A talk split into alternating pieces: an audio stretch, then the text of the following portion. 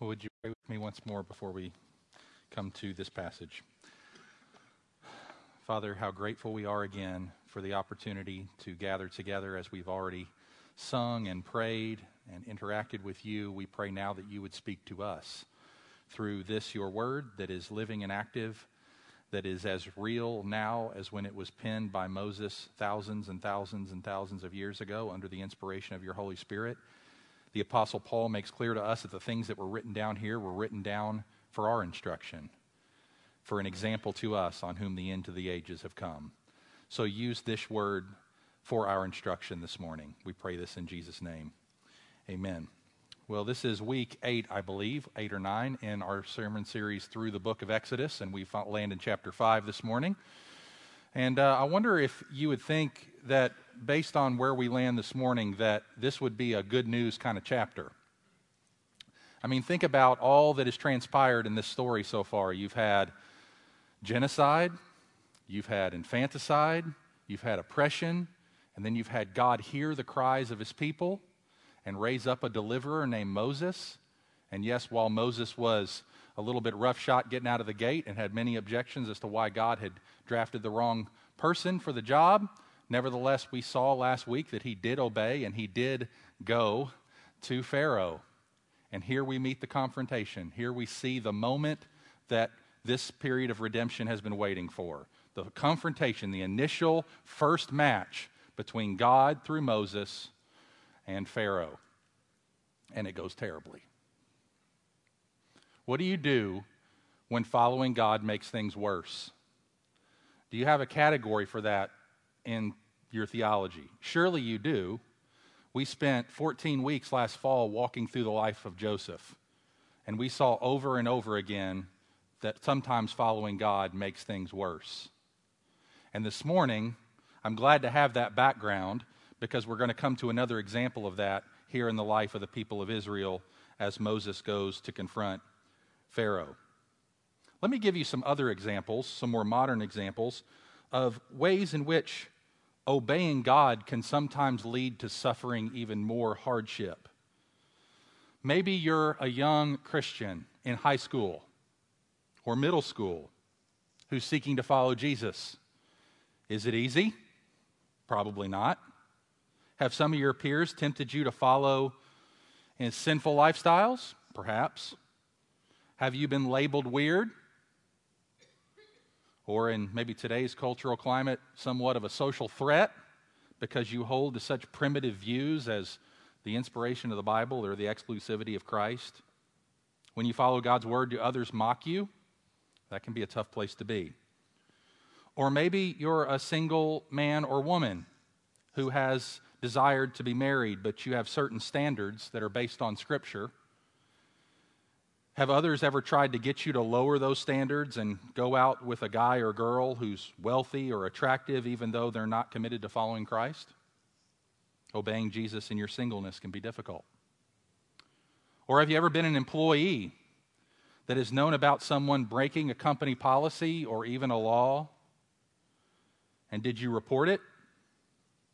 And when you did the right thing, did people think thank you? Or did you make things worse? They might have even labeled you as a troublemaker.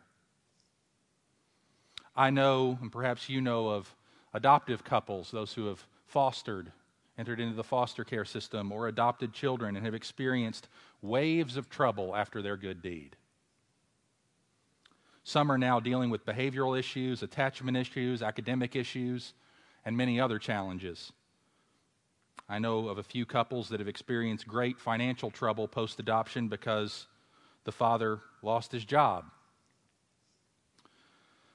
These couples pursued God's will, they did what was right, they cared about true religion, and they seemed to get slapped in the face for it. Recently, I read a story of a young kid playing baseball who had an accident. Those present thought that he broke his arm, but they later discovered that he actually had a tumor. What's interesting to know is that before this tragic discovery happened, several of his family members had recently come to Christ. They had had something of a mini revival in their own family. And nevertheless, the joy in this family quickly turned to grief. I know of many pastors who followed God's call to pastor a particular church but met great opposition. Some pastors have preached the Bible faithfully and saw little or no response. They might be cried out, Why, why did you even send me here, Lord? Or think about some of the struggles our own missionaries have had as, we, as we've sent them out and as they've counted the cost to leave behind the states and head for a hard place. And when you get there, trouble starts. Maybe you wonder, why, Lord? Why, why'd we even come here? Well, if you've ever suffered precisely because you were obeying God, this sermon is for you. And when we become Christians, whether we say it or not, we kind of have this subtle underlying assumption that things should be okay. That in our mind, we expect life to go well. I mean, we're following the true and living God. We have surrendered our lives to the Lordship of Christ. We're walking in His ways. And that's compounded by the fact that we live in an age of unprecedented technical advancement where there's an app to fix everything. And so we expect things to go smoothly, work out well, and be predictable. But it doesn't always work out that way. We think we're doing the right thing, and then things seem to go from bad to worse. And when those difficult things happen, and they happen quite often, we become more discouraged, and many of us wonder what has gone wrong. Think about where we left off last Sunday morning in Exodus chapter 4, verse 31. We left on a note of hope. Verse 31 says, The people believed, and when they heard that the Lord had visited the people of Israel and that he had seen their affliction, they bowed their heads and they worshiped. That's a great, great moment. And this is immediately followed by their affliction intensifying, not getting easier. Have you ever experienced that in your own Christian walk when you took a step of obedience or faith, you responded to God's clear guidance from His Word, and the immediate result was terrible? It seems as if your faithfulness was re- rewarded with a sharp rebuke. Obedience is not always accompanied by immediate success. And we are never to judge the Lord's evaluation of our faithfulness by the immediate circumstances that come on the heels of that faithfulness. Sometimes God, in His grace and mercy, decides immediately to reward us for faithfulness, and sometimes, in God's grace and mercy, He decides not to reward us immediately for our faithfulness, but instead of visiting upon us with His favor, He visits upon us a test so that we might grow in faith and trust.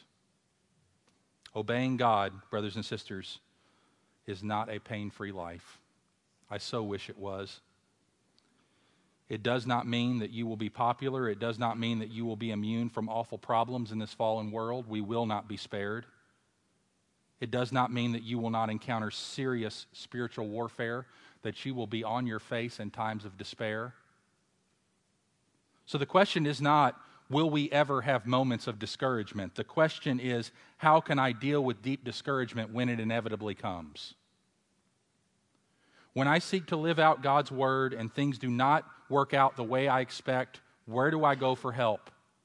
Where do I go for strength? Where do I go for sanity? Where do we go when our hopes get dashed? What are we to do when the darkness that's supposed to give way to the dawn first becomes darker? Exodus 5 points the way forward for us. So we're going to look at three aspects. We're going to bounce around the chapter this morning. We're not going to go straight through. I'm just going to summarize it briefly now, and then we're going to kind of mine out some lessons from it about disappointment and how to handle it. So, just to summarize what we've just read, Moses and Aaron go to Pharaoh. Pharaoh does not respond favorably to their request that uh, Israel be released on a three days journey to go worship in the wilderness. And as a result of their obedience to God, the people of Israel's life becomes significantly harder as Pharaoh amps up the oppression, bears down on them even harder, and makes them now go search for their own straw. Sometimes this story is called the bricks without straw episode and that's only partly true. It's, they're, not, they're not making bricks without straw. You can't make bricks without straw. Straw is a bonding agent that holds the bricks together but you can make them go get their own He's not providing it for them any longer. And they're going to have to, on top of their difficult work of brick making, they're now going to have to go search for the adhesive ingredient that's going to hold them together. And it's not easy to get. Makes it clear in this chapter that basically stubble is what's available, not real substantial straw, which would be so important in causing these bricks to be strong and not crack and break. And so they're instructed they have to go do it. And as a result, it gets worse and worse and worse. And the people encounter this oppression. The foremen complain, the Israelites complain, and they go right to Moses. And they receive a complaint from Moses, as was Pharaoh's intention all along, was to disrupt this so that the people would not blame him, but blame Moses. Moses could say, see, or Pharaoh could simply say, see, you all were doing fine until this Moses and Aaron came along. And they are the ones who caused your labor to be worse. They are the ones who brought this whole crazy idea to me, and I had to oppress them, oppress you all because of them. So he's trying to drive a wedge of trust between Moses and Aaron and the Israelites. It's a sharp, shrewd move. And they do just that. The people turn against Moses and Aaron, and then Moses turns against God and begins to accuse him. And that's how the chapter ends. Now, next week, a lot more good news as God continues to treat his servant and his people with great grace. But for this week in chapter 5, it's pretty bad. So here's where we're going to go. We're going to look at what creates disappointment, what intensifies disappointment, and what addresses disappointment. So, first of all, let's look at what creates disappointment. I've got two things here. Well, really, there are two things under every one of these points. So, you've, if you've got your notes there, you'll see them. First of all, what creates disappointment? There's two things in this text that I think intent or create the disappointment that is going on in the hearts of the people here. The first is half hearted obedience. Half hearted obedience. Now, I want to show you this in three different people Moses, the Israelites, and the foreman of the Israelites. And uh, so let me show you these, and then we'll, we'll apply it. Look first of all at Moses, chapter 5, verse 1. After Moses and Aaron went and said to Pharaoh, afterward, Moses and Aaron went and said to Pharaoh, Thus says the Lord, the God of Israel, let my people go, that they may hold a feast to me in the wilderness. Now, I want you to notice something, first of all. There's two things here. First of all, where are the elders? God instructed Moses to take the elders with him when he goes to Pharaoh. And right here, it just mentions that Moses and Aaron go. I want you to see. Look at chapter 3, verse 18, where we get that instruction.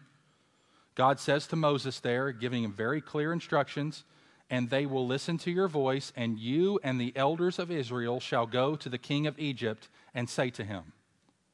Now, we get no evidence that the elders are here with them. It doesn't mean they're not. They could be outside or whatever, but it's not encouraging that the elders are not mentioned in chapter 5, verse 1, when God specifically told them that they needed to be there. And also, Moses doesn't exactly share exactly what God told him to share. Moses in chapter 5, verse 1 says, Let my people go that we may hold a feast in the wilderness. But chapter 3, verse 18 said, The Lord, the God of the Hebrews, you're supposed to say this The Lord, the God of the Hebrews, has met with us, and now let us go a three days' journey into the wilderness that we may sacrifice to the Lord our God. Now, granted, the festival probably included sacri- I mean, sacrifices were key part of the festival. Maybe we're just maybe Moses is just given a summary here. But it's really clear he should say what God told him to say. And he gets around to doing that after Pharaoh rebukes him. See that in verse 2? But Pharaoh said, Who is the Lord that I should go and obey his voice and let Israel go? I do not know the Lord, and moreover, I will not let the people go. And now Moses says in verse 3 the Lord, the God of the Hebrews, has met with us. Please let us go three days' journey into the wilderness that we may sacrifice to the Lord our God, lest we fall upon us with pestilence or with the sword. He had the speech memorized. He knew what he was supposed to say, but he didn't say it. He didn't say what he was told to say when he was first told to say it, he said it afterward. He was half hearted in his obedience. He did not specifically do all that God required him to do. Now let's give him, okay, we can give him some benefit of the doubt here, but I don't want you to miss this. Listen to what Peter Enns says, commentator on the book of Exodus says, one must not draw too sharp a distinction between chapter 5, verse 1, and chapter 3, verse 18, as if Moses is utterly ignoring the command of God. Yet, is it not striking that the first words out of the mouth of Moses and Aaron do not adhere strictly to what God commanded Moses to say. So I think that's a good balance. He's saying, listen, let's not draw too sharp a distinction and say he's totally in total disobedience here. But nevertheless, isn't it striking to see he didn't do exactly what God told him to do? He didn't take the elders, and he did not speak what God told him to say in verse 1. He did in verse 3, but he should have done it in verse 1. We got some half hearted obedience going on here. But he's not the only one who has half hearted obedience, it's also the Israelites. Look at chapter 5, verses 20 and 21. Their response to Moses is striking. They met Moses and Aaron, who were waiting for them as they came out from Pharaoh, and they said to them, The Lord look on you and judge. In other words, and this is, this is essentially him saying, The Lord judge you for what you have done. Because you have made us stink in the sight of Pharaoh and his servants, and have put a sword in their hand to kill us. Now, what were they doing at the end of chapter 4? They were worshiping God. God has heard. God has listened to us. We bow down had they been suffering oppression? Yes. At the end of chapter 2, they cried out in worship as a result of their oppression. Chapter 2, verse 23, or during those many days, the king of Egypt died, and the people of Israel groaned because of their slavery and cried out for help. Their cry for rescue from slavery came up to God, and God heard their groaning, and God remembered his covenant. God saw the people of Israel, and God knew in chapter 4, verse 31, we just read, the people believed, and when they heard that the Lord had visited the people of Israel and that he had seen their affliction, they bowed their heads and they worshiped. How can people who were suffering great oppression, who responded with great faith and hope, none of those promises have been answered yet, they've not been delivered, they're walking by faith, they know God has heard, now they've got a finger in the chest of their deliverer. That's half hearted obedience. That is not a regenerate heart, which is we're gonna, what we're going to see over and over again with the people of Israel as we walk through the book of Exodus. If you worship God one minute and stick your finger in his chest repeatedly the next minute, that's concerning. It's not saying we don't go through periods of doubt and struggle, but this level of accusation is horrible especially in light of all that God has already done for them in giving them hope. This is momentary belief, friends. Exhibit A. At the first sign of having to drag a cross, their faith withers and dies. When they realize that they got to drag a cross, they ain't, they ain't in with that. This is the parable of the soils. Remember that parable? The worries of the world, the cares of this life choke their faith, choked it out. And it's not even there. We also have the example of the foreman. This is the third example. Look at verses 15 and 16. These are the men of Israel who were appointed to oversee the people of Israel and their work verses 15 and 16, we read the following of what the foremen say. Then the foreman of the people of Israel came and cried to Pharaoh, Why do you treat your servants like this? No straw is given to your servants. Yet they say to us, Make bricks. And behold, your servants are beaten. But the fault is in your own people. Three times he says, We are your servants. Now, that's true at one level. but it also reveals something of a divided loyalty in the hearts of the foremen of the Israelites. It seems they are divided in who they ultimately serve. Are they serving God? That's who they should have turned to in that moment as they were experiencing that level of oppression. But no, they go right into Pharaoh's office and they start complaining. They start complaining about all the sorts of things that have happened to them. Ray Ortlund, I've mentioned him several times. He's a pastor in, in Nashville. And uh, his, his father was Ray Ortlund Sr., who pastored uh, in Pasadena, California for a long time, was actually John Piper's pastor while he was in seminary for a period of time. And Ray Ortlund, over the years, has written many, many tributes to his dad. His dad was a faithful man and a good pastor.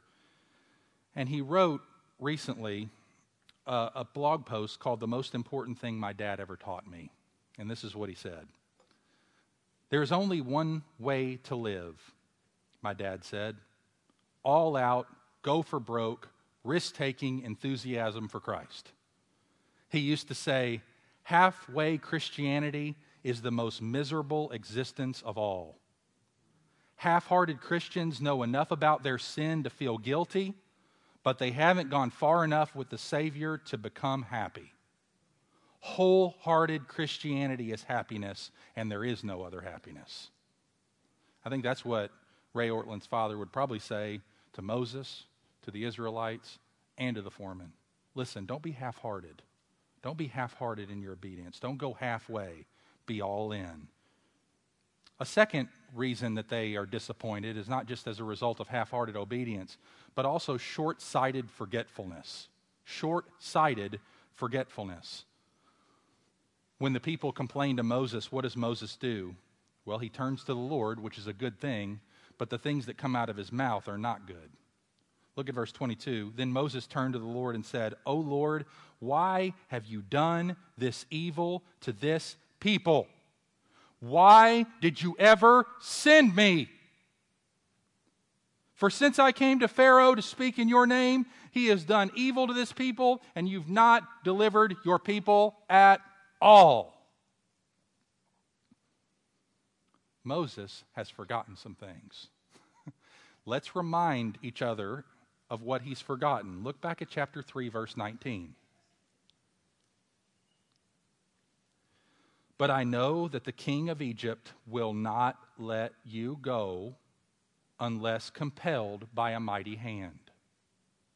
God had already given him the news before it happened. Look at chapter 4, verse 21. And the Lord said to Moses, When you go back to Egypt, see that you do before Pharaoh all the miracles that I have put in your power, but I will harden his heart so that he will not let the people go. God told him twice, it's going to get worse before it gets better. And in his short sighted forgetfulness, he forgets unless we throw stones, we're just like him. We're just like him. Our discouragement in the face of difficulty often comes from forgetting what God has already told us in His Word. God has already told them. He told the people of Israel, He told Moses, it's going to get worse before it gets better. Which is why Peter picks up this theme in 1 Peter chapter 4 verses 12 and 13 and writes to us the following: Beloved, do not be surprised at the fiery trial when it comes upon you to test you as though something strange were happening to you. See, that's the way we respond. The fiery trial comes and we say, Well, this is a surprise. What have I done? This is strange. This should not be happening to me. I'm walking with God.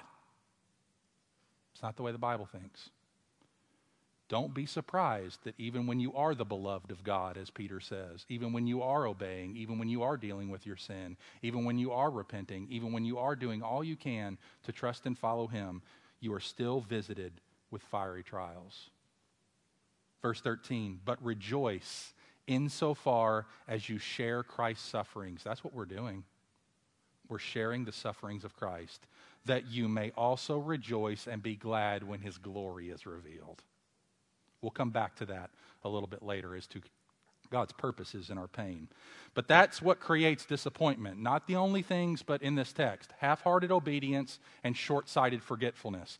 That can intensify our feelings of disappointment when things aren't going the way we think they should go. Point number two what intensifies disappointment?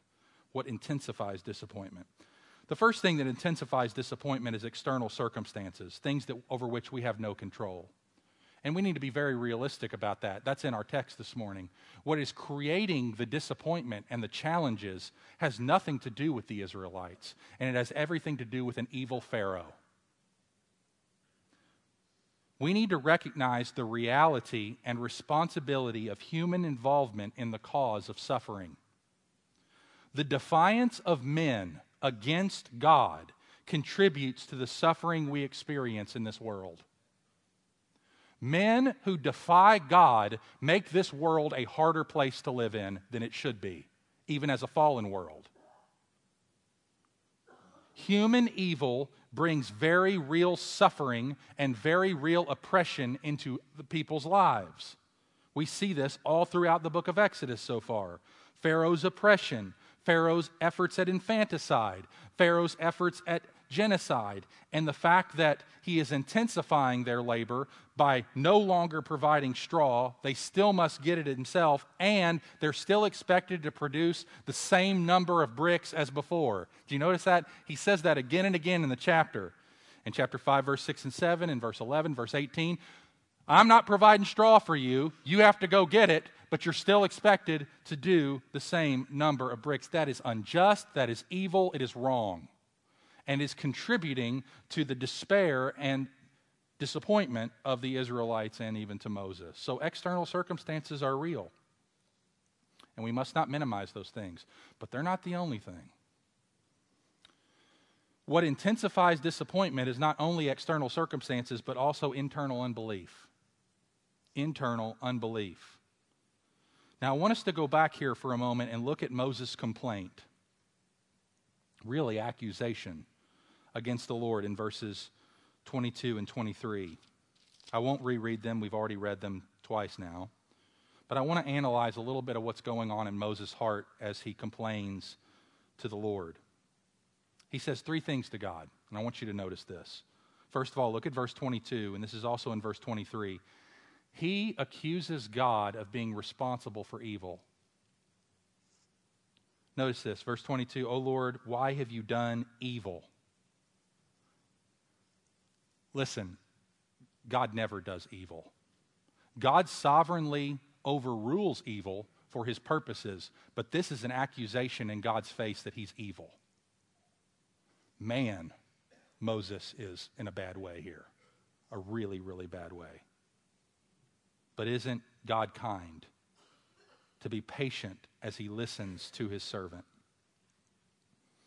The very question of why have you done evil? And he says it again in verse 23 he has done evil to this people, that referring to Pharaoh, not God. But he accuses God of doing similar things that Pharaoh does.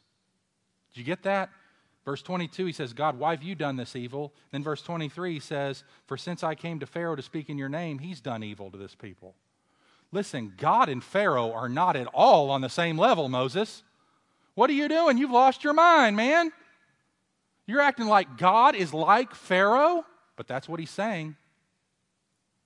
Saying God's like Pharaoh. God makes me live like this. God oppresses me. God violates me. God abuses me. God makes me go get bricks or straw for my own bricks, and then he still says, You're idle, you're idle, you're idle. Do more, do more, do more. Is that our God? No. The very question assumes that God must answer for having done something wrong. God does not done anything wrong, nor does he owe Moses an explanation. In fact, when he's already told him multiple times, it's going to get bad, dude. Hang in there. Secondly, he says, Lord, why you sent me? Now, behind that question is actually a charge against God. he's kind of pulling back up the chapter 4 objections and saying, See, I told you not to send me. Why didn't you listen to me? I told you I was the wrong person. I told you, I told you, I told you, and you didn't listen and you sent me anyway. It's your fault. And then, thirdly, in verse 23, Lord, you failed on the promise that you made, and you've made things worse than they were. You see that? You have not delivered your people at all. Oh, really? Why are you there? Listen, Moses is wrong to accuse the Lord. And in accusing the Lord wrongly, Moses is revealing what we often do when we don't like God's providence. Moses accuses God here of being unconcerned for his people. Time out. Time out. Who had to convince Moses to go to Egypt to help his people to begin with? Had Moses done so, oh, so willingly, so eagerly? Wait a second. Moses is acting as though he's the one who has the heart of compassion and not God. So often, when we face trials, or worse, when we see those that we love with all our hearts face trials, our first reaction is to think, Lord God, how could you do this? Because for a moment, Satan blinds us to the deviousness and the wickedness of our own hearts and lets us believe that we're more compassionate than God is. And that's precisely what Moses is doing here. Lord, if I were God, I wouldn't do this. I love them more than you do. And yet, only a few days before, Moses had to be coached and coaxed to come to the aid of God's people. Who cared more about the people, God or Moses? God did. There's no comparison, there's no question. God had the heart for his people, and yet Moses thinks he's more loving. Brothers and sisters, beware of thinking you're more loving than God is, and that your perspective on love is the right one. It isn't. God's is. So, those are the two things that intensify disappointment it's external circumstances and internal unbelief. But let's come finally and thirdly to what addresses disappointment, what addresses it. Two more things here. First of all, securing the right perspective addresses disappointment. Notice I didn't say cure. I don't think disappointment can be cured in this life. I think as redeemed children of God who nevertheless struggle with sin, we are going to be continually and perpetually disappointed by various things. But we can address it. We can address it with faithfulness and obedience and fight against it. And that's what these two points will help us to do. First, secure the right perspective. Disappointment, brothers and sisters, is ultimately rooted in whose voice you choose to believe. There is a thread in this chapter of competing voices. Who will be believed? Who will be believed? Who will be believed? Who will be believed?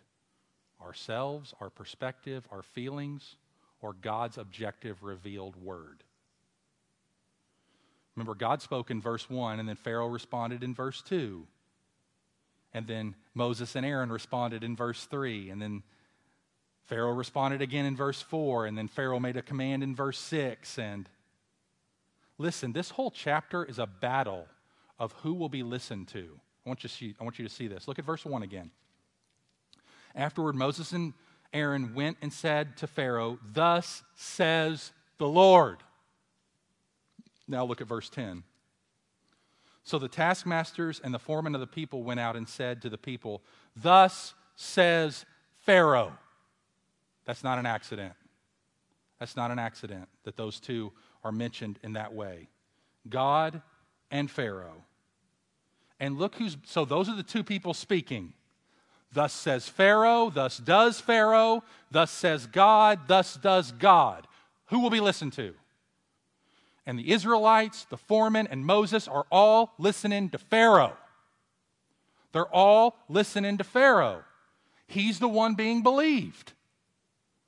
The foreman believe him, the Israelites believe him, and Moses believes him. There are competing voices throughout this whole chapter because, beloved, there are competing voices throughout your whole life and my whole life too. Whose voice are you privileging? Everyone is hearing and believing voices. We are doing what the voices in our head tell us to do. And sometimes those voices need to be taken captive and made to submit to the lordship of Jesus Christ. Those perspectives are wrong. They are not to be the determiners of reality for us. God's Word and God's Word alone is to be the framer of our reality. God help us. Part of discipleship to Christ means that we cut through the noise to hear the voice of the Good Shepherd.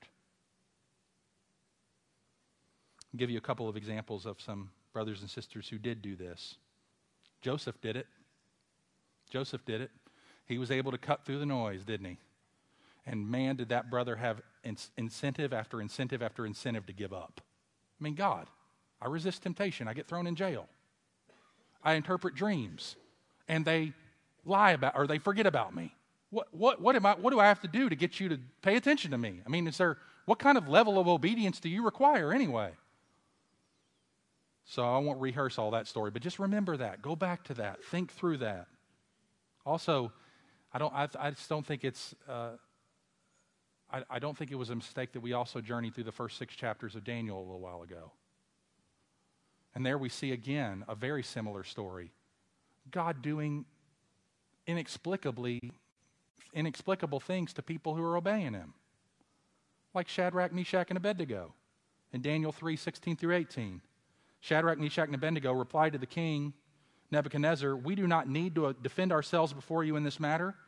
If we're thrown into the blazing furnace, and the God we serve is able to deliver us from it, and he will deliver us from your majesty's hand. But even if he does not, we want you to know, your majesty, that we will not serve your gods or worship the image of the gold you have set up. Man, I love that. He will, but even if he doesn't, I'm not bound down. That's what that's the way faith talks. These three friends didn't worship God because of the gifts God gave them. They worshiped God because of the God God was to them. That's it. We don't worship and serve God because of his gifts. We worship and serve God because he's our God.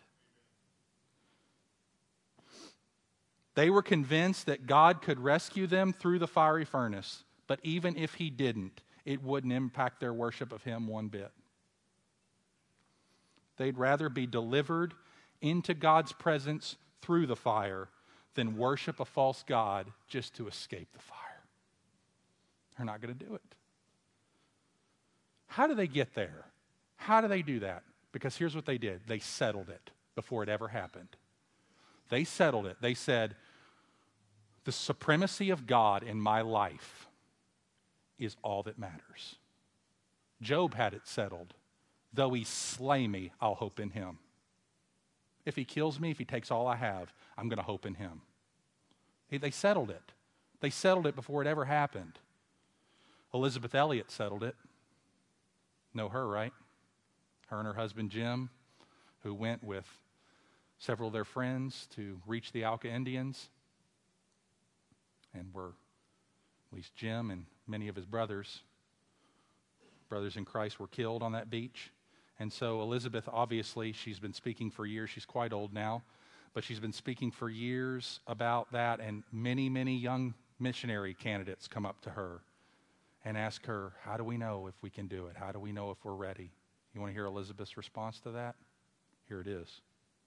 The first thing I tell them is to settle once and for all the supremacy of Christ in your life. I put myself utterly and forever at his disposal,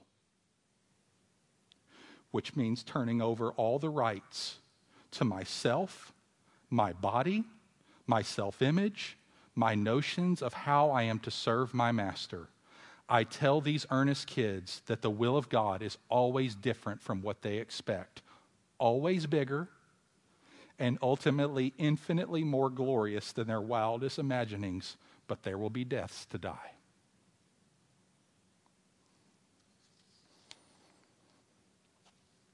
Jesus told us so. Well in advance. We know it. Acts 14 22. Strengthening the souls of the disciples, encouraging them to continue in the faith, and saying that through many tribulations, many tribulations, we must enter the kingdom of God. It's not going to be any other way. We're signing up for trouble.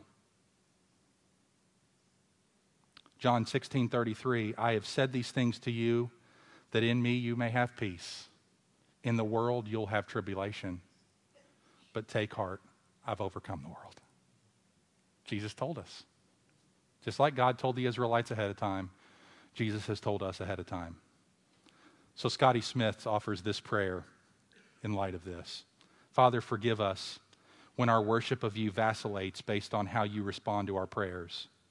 It's easy to question your love when we are in pain, have fears, or are sick, but we want to worship you before there's a fire or when we're in a fire. If, you're, if we're delivered from a fire or if you take us home through a fire, let us worship you. Because of Jesus, such a longing isn't wishful thinking, but a promised reality. Jesus, wasn't just the fourth man King Nebuchadnezzar saw walking around in the fiery furnace. He is our faithful Savior who endured the fiery trial of the cross for us. No matter the temptation, trial, or trauma, Jesus is with us and for us. Listen, brothers and sisters, life this side of the new heaven and the new earth won't be pain free for us, but it will never be Christ absent. Praise his name. It will never be Christ absent. Hallelujah. Because of Jesus' finished work, we don't have to be afraid to die or live. And then Scotty concludes May your beauty, grace, and peace keep us centered in every season of life, including this season. Also, don't forget that in the midst of suffering, God is marvelously sustaining his people here and he's going to ultimately deliver them. And is that not our case? Even when we go through trials like we're going through these days with the loss of Pastor Ted, nevertheless, God is marvelously sustaining us. He'll carry us day by day, and we'll ultimately be delivered. We're going to get out of this place. Or at least if you get out of this place and Christ doesn't come back first, at least this place is going to be significantly cleaned up, glorified, and made into our eternal home. There is a purpose to our pain we need to put our personal stories in the context of the larger story. That's what the Israelites were forgetting.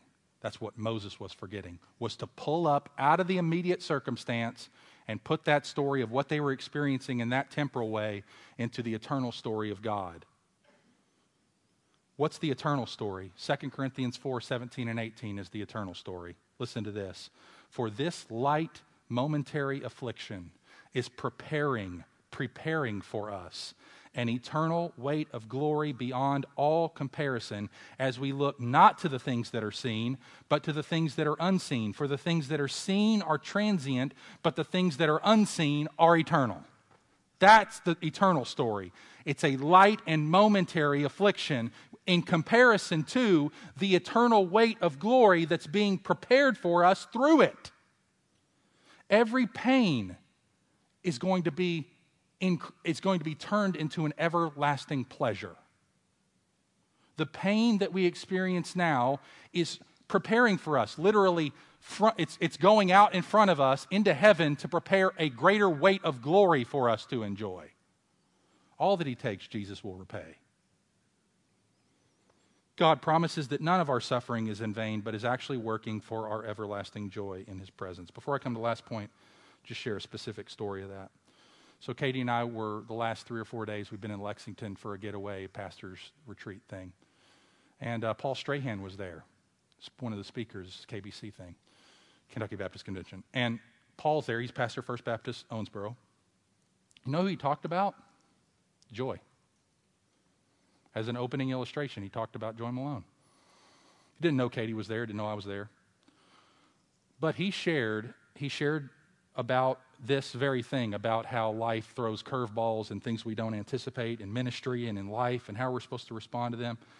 And he quoted my mother in law's final Facebook post, which was Whatever the future holds, let me say Jesus Christ is worth it. My soul makes its boast in the Lord. And Paul Strahan quoted this at a conference speaking to a room of 200, 300 pastors, encouraging them by the example of my faithful mother in law to not quit in the ministry. Brothers, your sisters, our pain's not wasted. It's not wasted. It was used two years after the fact to encourage a bunch of discouraged pastors to not quit. Praise God that He uses our testimonies long after we've gone to be with Him. That's one of the things that when mom said, Whatever the future holds, let me say Jesus Christ is worth it, that was one of the things that was in the future. She didn't know that. But several years down the road, God was going to use her life and her testimony to encourage his people. No suffering is ever, ever wasted. Ever wasted. And then finally and quickly, number two, serving the right master. It's not just securing the right perspective, but it's serving the right master. You know, we see throughout this chapter the difference between living under Pharaoh and living under God, don't we? And I just want to point you to two verses. Look at chapter 5, verses 4 and 5. But the king of Egypt said to them, Moses and Aaron, why do you take the people away from their work? Get back to your burdens. And Pharaoh said, Behold, the people of the land are now many, and you make them rest from their burdens. That's the difference between living under Pharaoh and living under God. Pharaoh says, as a master, work more work harder. False gods are always that way. They're unforgiving taskmasters. Sin will take you farther than you're willing to go, cost you more than you're willing to pay, and keep you longer than you're willing to stay. It's a terrible taskmaster. Even if you're working, you're not working enough. They're idle. You're idle. You're idle. You don't do enough. You don't do enough. You don't do enough. You're a loser. You're a loser. That's what it's like to serve under Pharaoh. And you know, behind him is a serpent named Satan who's driving that. Do more, do more, do more, do more. Add to your burden, add to your burden, add to your burden. How's that different from our God? Our God gives us rest from our burdens. Our God takes burdens off of us. God makes his people rest. When men give us more burdens, God takes our burdens away. When men are never satisfied, God is and can be in Jesus Christ with us as his people. Pharaoh makes us work, God makes us rest. God is our God, and He is the one who gives our souls rest. Does that mean that life will be trouble free? No. But that means when you pass through the waters, I'll be with you. Never will I leave you. Never will I forsake you. Nothing will separate you from my love. He get, Come to me, all you who are weary and heavy laden, and I will give you rest. Take my yoke upon you and learn from me, for I am gentle and lowly of heart, and you will find rest for my, your souls, because my yoke is easy and my burden is light. That's our God. That's our Savior. That's our Jesus. Corrie ten Boom, famous missionary, and I conclude with this that it's a fitting summary for, our, our, for this sermon. If you look, look, look at the world, you'll be distressed. If you look within, you'll be depressed. If you look at Christ, you'll be at rest. Let's make sure our eyes are always on Him. Let's pray. Lord Jesus, we direct our eyes to you in this moment. Thank you that you give us rest. We thank you that you're a God who says, Cast your burdens on me, and I will sustain you. I will never permit the righteous to be moved. Cast your cares on me, Peter calls us to do. Cast your cares on the Lord. Cast all of our burdens. You are the God who carries our burdens. And as a result, we can now enter into each other's burdens and help, uh, help each other in the midst of those. So, Father, thank you for being a God who gives us rest. Thank you for a God who never yells at us and screams at us and says, Do more, work harder. But we serve a God who said, It is finished in Jesus Christ. We thank you because done is so much greater than do. And that we serve you and we do for you out of the done that you have provided for us, out of the salvation that has been freely given to us in the grace of Jesus Christ. So, when those when, when our hearts when the world when the devil tells us do more work harder you're idle help us to remember that you're the god who gives us rest from our burdens And so, in this moment, we rise to thank you and worship you for this great salvation that you have given us, which frees us from the greatest burden that we've ever known our own sin and the judgment it deserves. For anyone who, like Christian in the story of The Pilgrim's Progress, is here with a burden on their back and they can't shake it, may they come to the cross this morning and may they feel that, that burden roll off and into the empty tomb. We pray this in Jesus' name. Amen. Let's stand together.